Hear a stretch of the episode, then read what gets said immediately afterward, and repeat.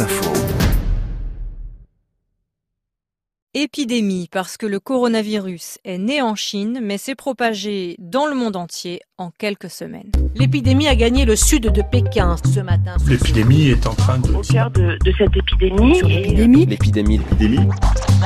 Dans épidémie, il faut entendre démos, comme dans démocratie. Une épidémie, c'est donc avant tout la maladie d'un peuple et elle reste identifiée comme telle ensuite tout au long de sa migration, Covid-19 et Chine, chikungunya et Guadeloupe, entre autres exemples, et ce n'est pas sans risque d'amalgame, Mariette Darigrand. Bah oui, en effet, ce sens du démos que l'on n'entend plus dans le mot, en fait, il est quand même là et bien là, et il active des imaginaires pour construire un récit d'invasion d'un peuple par un autre. C'est une invasion d'ailleurs dans laquelle, c'est tout à fait paradoxal, les victimes du virus deviennent quasiment des bourreaux potentiels. D'où des réactions de rejet, voire de racisme avéré. On l'a bien vu avec le coronavirus, tout ce qui était créé contre euh, la Chine en général ou des produits qui pouvaient venir euh, d'Asie.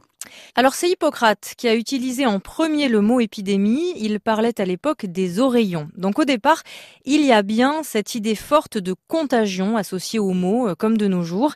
Mais il faut savoir qu'à partir du XXe siècle, on a commencé à utiliser épidémie aussi pour euh, des maladies non transmissibles, le cancer, l'obésité, la dépression, et même en dehors du médical. Ensuite, on a parlé d'épidémie de suicide à France Télécom.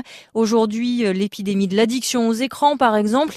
C'est toujours négatif, hein, Mariette? Oui, c'est un mot qui a vraiment été chargé en connotation très négatif, en, danger, alors qu'au départ, c'était paradoxal, parce qu'au départ, le, préfixe épi euh, n'était pas, était plutôt positif, même protecteur. Si vous pensez à épiderme, bah, ça protège le derme.